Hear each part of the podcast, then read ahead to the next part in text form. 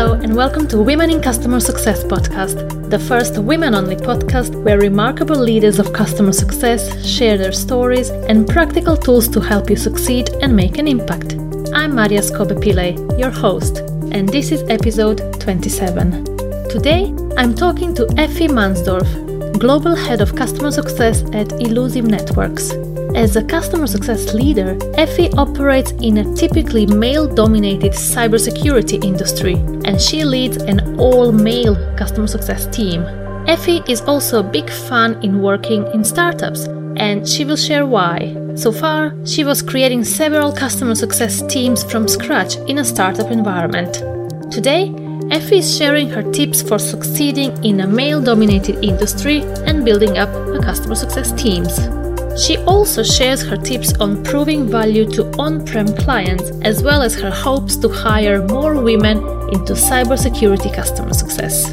So, let's get into it. Today, I'm really happy to talk to Effie Mansdorf, Global Head of Customer Success at Illusive Networks. Hi, Effie, and welcome to the show. Hi, thank you so much for having me. Effie, I know that you have such a wonderful and interesting career journey. So, why wouldn't we start by you telling us a bit about yourself and your background? And ultimately, how did you come into customer success?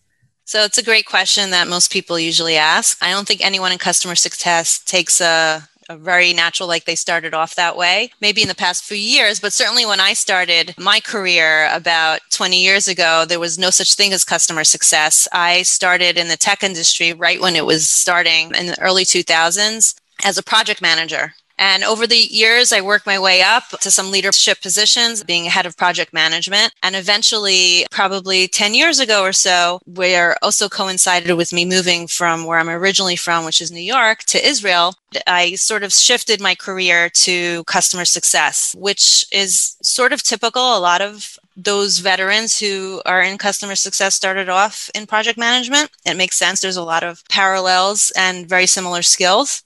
And over the past few years, I started CS departments while my current position at Illusive Networks is similar, really starting a customer success department, uh, starting it from scratch and building the processes, uh, hiring. We're a startup, and that's really all I know is startups my whole career. Never been in corporate, don't want to be.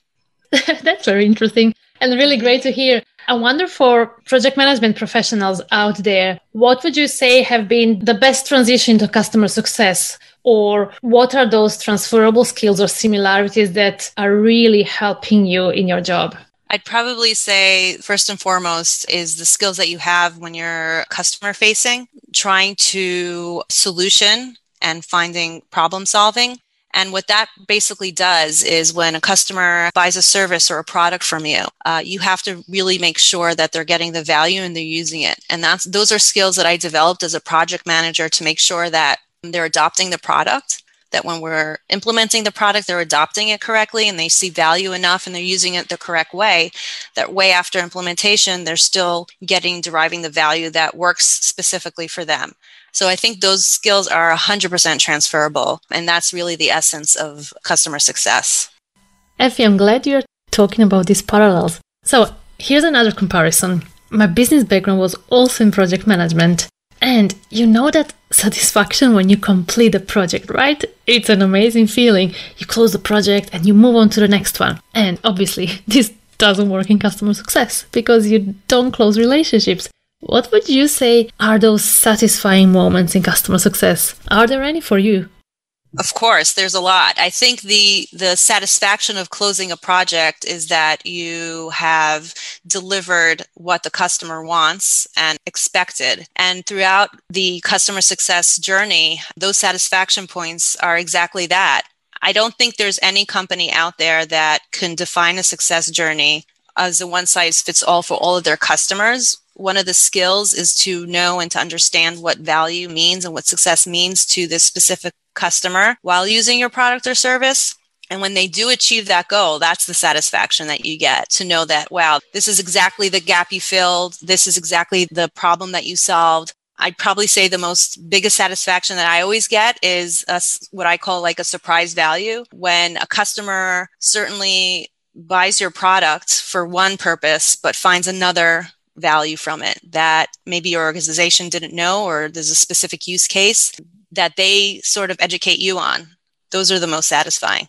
If you mentioned startups as the environment that you really like to work at, what's driving you to startups? What do you like about it? What I love about startups is that there it's the typical wear many hats situation. I think that's what's helped me grow over the years and develop the skills that I need, especially in my leadership positions. Even when I was a single contributor, I still had to basically develop and hone my leadership skills because it's just needed because that's how startups are you're maybe hired for one specific position and it evolves into another and you could take initiative to do yet another that's what i absolutely love about it the things that I less love about it is that sometimes it could be unpredictable and less stable, but that's what comes with the sort of agileness and the ability to do many things at once.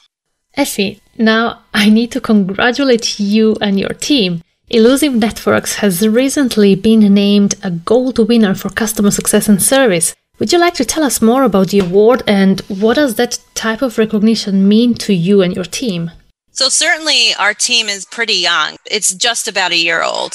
Illusive Networks is a startup. We're only around about five or six years. And as startups go and evolve and the customers become more mature, our organization, rightfully so, decided to really invest in customer success. We did have a version of customer success before, but that also involved PS and support. And it wasn't really uh, very accurately defined. When I came on board, it was more accurately defined, and we split customer success and PS and support into three. So everyone is really uh, focused on what their goals are. And what was really great about this award is that being such a young company and such a young department, that just started, we were still recognized. Basically, we were recognized for customer loyalty and renewal rates. And that was a really, really proud moment for me to see that, that we're able to achieve that. Well, congratulations on that. As you mentioned, it's an amazing achievement because you're proving such an exceptional value in, su- in such a short time. So not only to your clients, but to outside of your organizations as well. It has been recognized. That's really wonderful. Tell me about the team's reactions when you got nominated. And uh, of course, would like to also know generally more about the team that you're leading basically, like I said, we have a three pronged approach where PS, support, and success. At the time that we submitted our nomination, we were just PS and success, right? And the support was not yet defined as a third sort of leg of our of our team. And what was really great is me and my counterpart Tim Treckenshoe basically had to come together as two heads of the department and prove our value to the to the committee. And we really noticed when when we were putting together all of our great value points and, and how well we work together. That's what makes our department so special. It's really a team effort. There's really just not one person who does it. Uh, we work amazingly together, and that's what gives us the ability to achieve a really well rounded experience for our customers. And I think it came through when we submitted our nomination and our eligibility, and certainly when we were awarded the award. Well, congratulations again on that. Do you think it's also partly as being in a startup environment that you do get to experience that type of close collaboration? I'm not saying it's easier, but maybe you both will have so much more work, but it might be easier to work together than perhaps in some bigger organization or more corporate that is part of it. I mean, we all get our hands dirty doing sort of quote unquote someone else's job and everyone's happy to do it, happy to contribute. While we all have our defined roles, we're all aware that sometimes the lines get blurred and we're there to support each other and to help improve in some spaces. I could go ahead and say, listen, I think this process can be improved in this way. And I would certainly get the same feedback from my other peers within the company. And that's something I think that that does not really exist in the corporate world. And Effie, something else that might also be pretty unique and I really like it. And that's that you are female in cybersecurity industry leading all male team. So tell me, because you started the team basically from scratch, how was that whole process of building that whole team, building a male team in a male dominated industry? How is it all for you? Tell me, tell me about the journey. so, a couple of the team members who are wonderful, I, I, inherited from other positions within the company. One was a TAM, another was in PS, and I've also hired, and I have plans of hiring in the future. Needless to say, I am a huge promoter of women's initiatives. I was actually a women's studies major in college one of my goals when I was hiring was really to increase the diversity, specifically the lack of female representatives within my within my team. It's been a struggle. I've sort of been hit with sort of, uh, with a double whammy. I think there's many, many very eligible and really talented customer success managers who are female out there unfortunately in the cybersecurity space with cybersecurity background which is a requirement you know within my team um, there's just no way around it. You have to have a very strong background in it. You don't find a lot of women there. Uh, specifically when you take the combination and, and ironically enough you may find some analysts or some other uh, more technical roles females but that combination of customer success manager and cybersecurity background, I just did not find a lot of. And I tried my best. And if you're out there, let me know. Maybe, maybe in the future we can hire you. But it's been a struggle and it's definitely something that I would really much like to to add to my team. My team is wonderful. I want to just say that. I don't want to say that that there's any, you know, there's, there's anything wrong or lacking, but I think that being an all male team could definitely have its advantages if, if there was a little bit more diversity in it. So, for our listeners, girls, if you're planning to go into cybersecurity CSM role, Effie might be hiring at some time uh, soon, maybe 2021 or whenever. Put your uh, development into cybersecurity area. And when it comes to your male team and you as a female leading it in the industry, what's your experience in general in terms of any advantages or challenges that you faced? It's certainly not easy. So would really like to know any you know, juicy stories or anything else you have to share. Well, I can certainly say that it's not really specific to the cybersecurity industry, even though I think it's very apparent in it.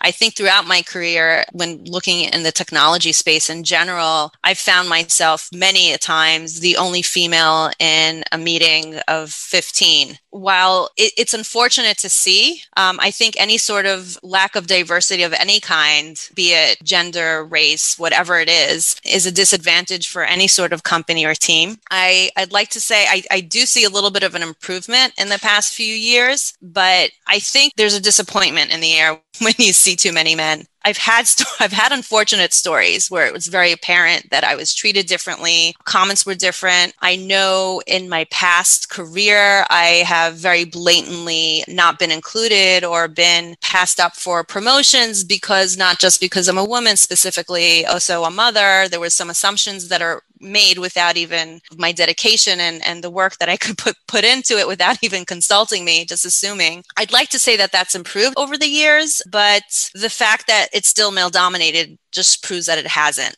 you know i hope this like younger generation that's out there that there is a little bit uh, improvement i know where i live in particular there are a lot of initiatives for young girls and young women to join the tech field and to join sort of math sciences technology uh, however you may call it in your country whether it's stem or otherwise to encourage them to join it. I know my daughter in particular is part of a program. So you know hopefully in 10 years from now we'll see the fruits of that. That's a great initiative for sure. What would you say are your tips for not only navigating through male dominated environment but really thriving and succeeding in it so if you have girls around you looking to enter the industry, what would you tell them? I would say I think one of the the first things that especially I've done probably in the past is that you know when I was the only female in a 15 male dominated meeting when I was younger I did feel sort of the victim and did feel different. And I think when you do have that feeling that prevents you from speaking up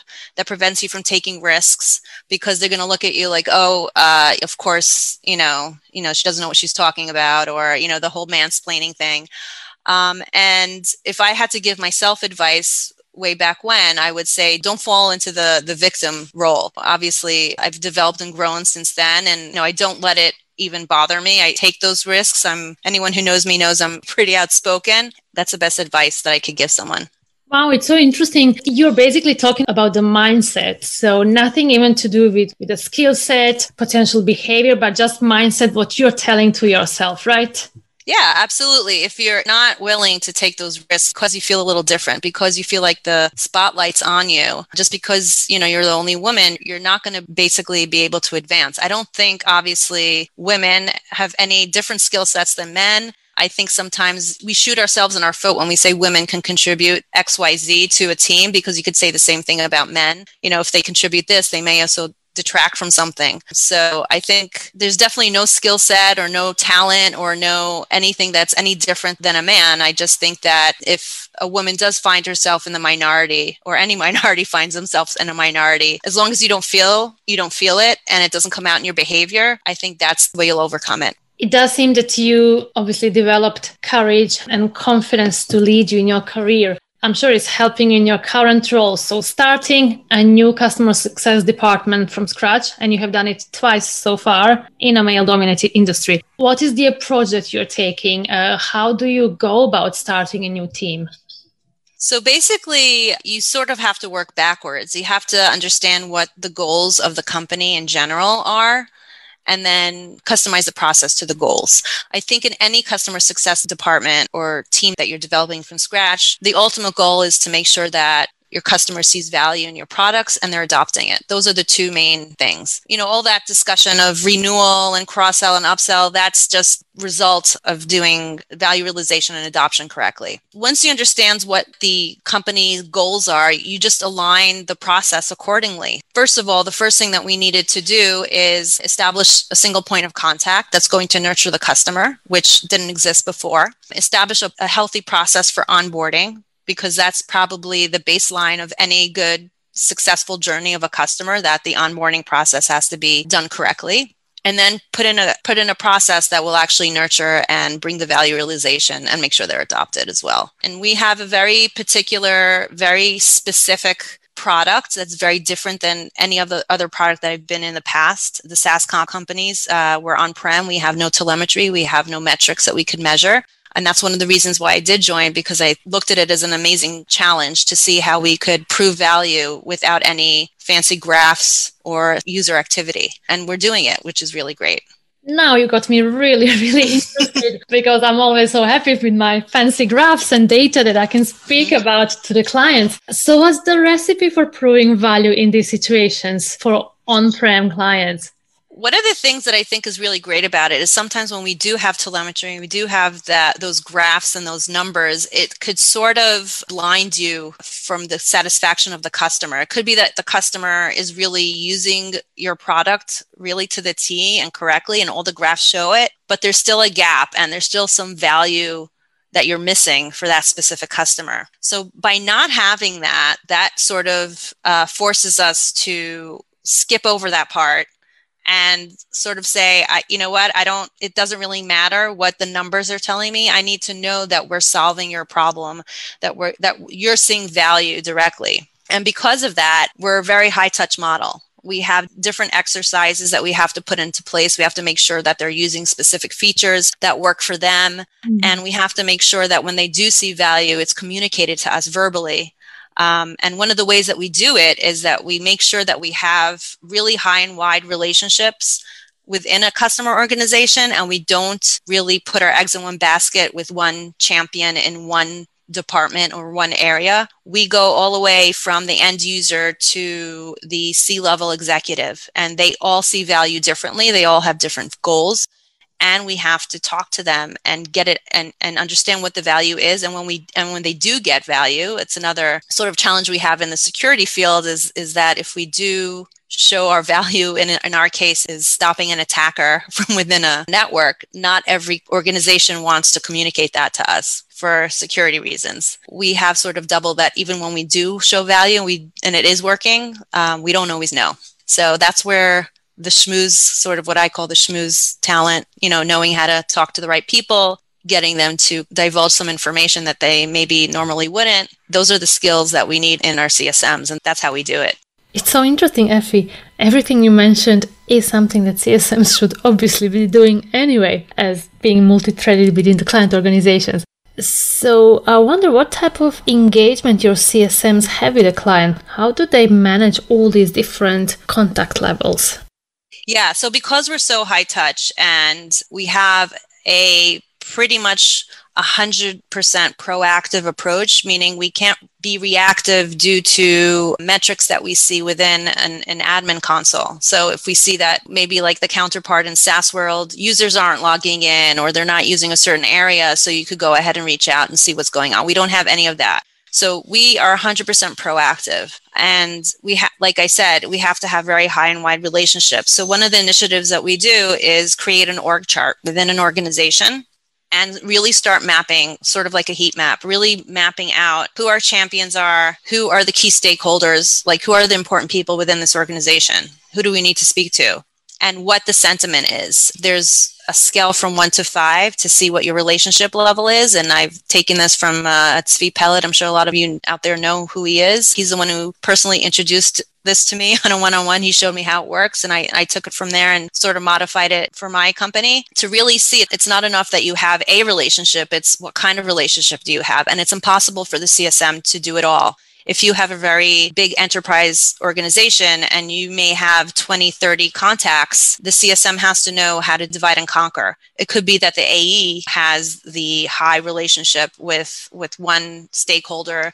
and maybe our CEO has another high relationship with their counterpart. It's not expected that the CSM will have an amazing relationship with all 30 individuals, but it is expected that they'll map it out and they'll strategize and to see who can have those relationships and how they could use it in order to strategize the overall approach for the customer. So, in order to be successful in it, you definitely need to leverage other team members of your organization as well and work very closely together. Absolutely, which is again another advantage of being in a tight knit startup. And I think that this method is not only applicable to the on prem no telemetry situation, it could be basically done for any sort of situation as well, as SaaS as well. Great tip, Effie. I'm now wonder as you are in Israel and you are an expat. Yes. What, like for folks out there who might be considering moving abroad for work, what would you say? How would you describe Israel as a, you know, CSM destination? I have to say, Israel's known as a startup nation, very forward thinking, very innovative. And I can see that the customer success scene as well is a few years ahead probably than definitely the states that I've seen. Very tight knit community, clearly gone also before COVID. I've been going to meetups for years, sharing knowledge that I'm only now seeing happening in other countries. Uh, and this has been happening for years and years and years in Israel already. Israel's a small country. And again, we're very innovative, very forward thinking in our technology, and we have a lot to share with each other. And because we're small, we've been doing that for many years. But I am seeing that in the past few years that the rest of the world has been catching up. But this is a great country to be a CSM in. And just out of curiosity, did you try to learn Hebrew? um, I came in knowing Hebrew. Also, living in the States, I'm Jewish. I grew up Jewish, went to Jewish school. So I learned Hebrew already. So that really, Perfect. I just had to perfect it. Oh, wow. Such a difficult language. Amazing. uh, great. Effie, and what would be your message for aspiring leaders in customer success? I would basically recommend is uh, leave your comfort zone. If you're a single contributor and you have ideas of how to improve a process, if you have ideas how to even make a better business review deck or work together with another department within your company, those are all leadership skills and forward thinking skills that are sort of not really defined by your role. But those are things that your leader hopefully will notice. And if they don't notice, those are just skills that you'll be able to develop and take on to your next role if a leadership role is something that you're uh, that you're aspiring to. So nothing's really stopping just because you're not a leader. No one, nothing's stopping you from doing leadership type activities. And I would say go ahead and think of what they are. There's no department in the world that cannot use a little bit of improvement. Find out what that is and run with it. Thanks for that. This has been such a great conversation, Effie. Thanks so much for coming to the show. And thanks so much for having me. I appreciate it. Hope you enjoyed today's episode. As always, I'd like to hear from you, so follow us on LinkedIn and Instagram and get in touch. Subscribe now so you don't miss out of the following episodes. Have a great day and talk to you soon.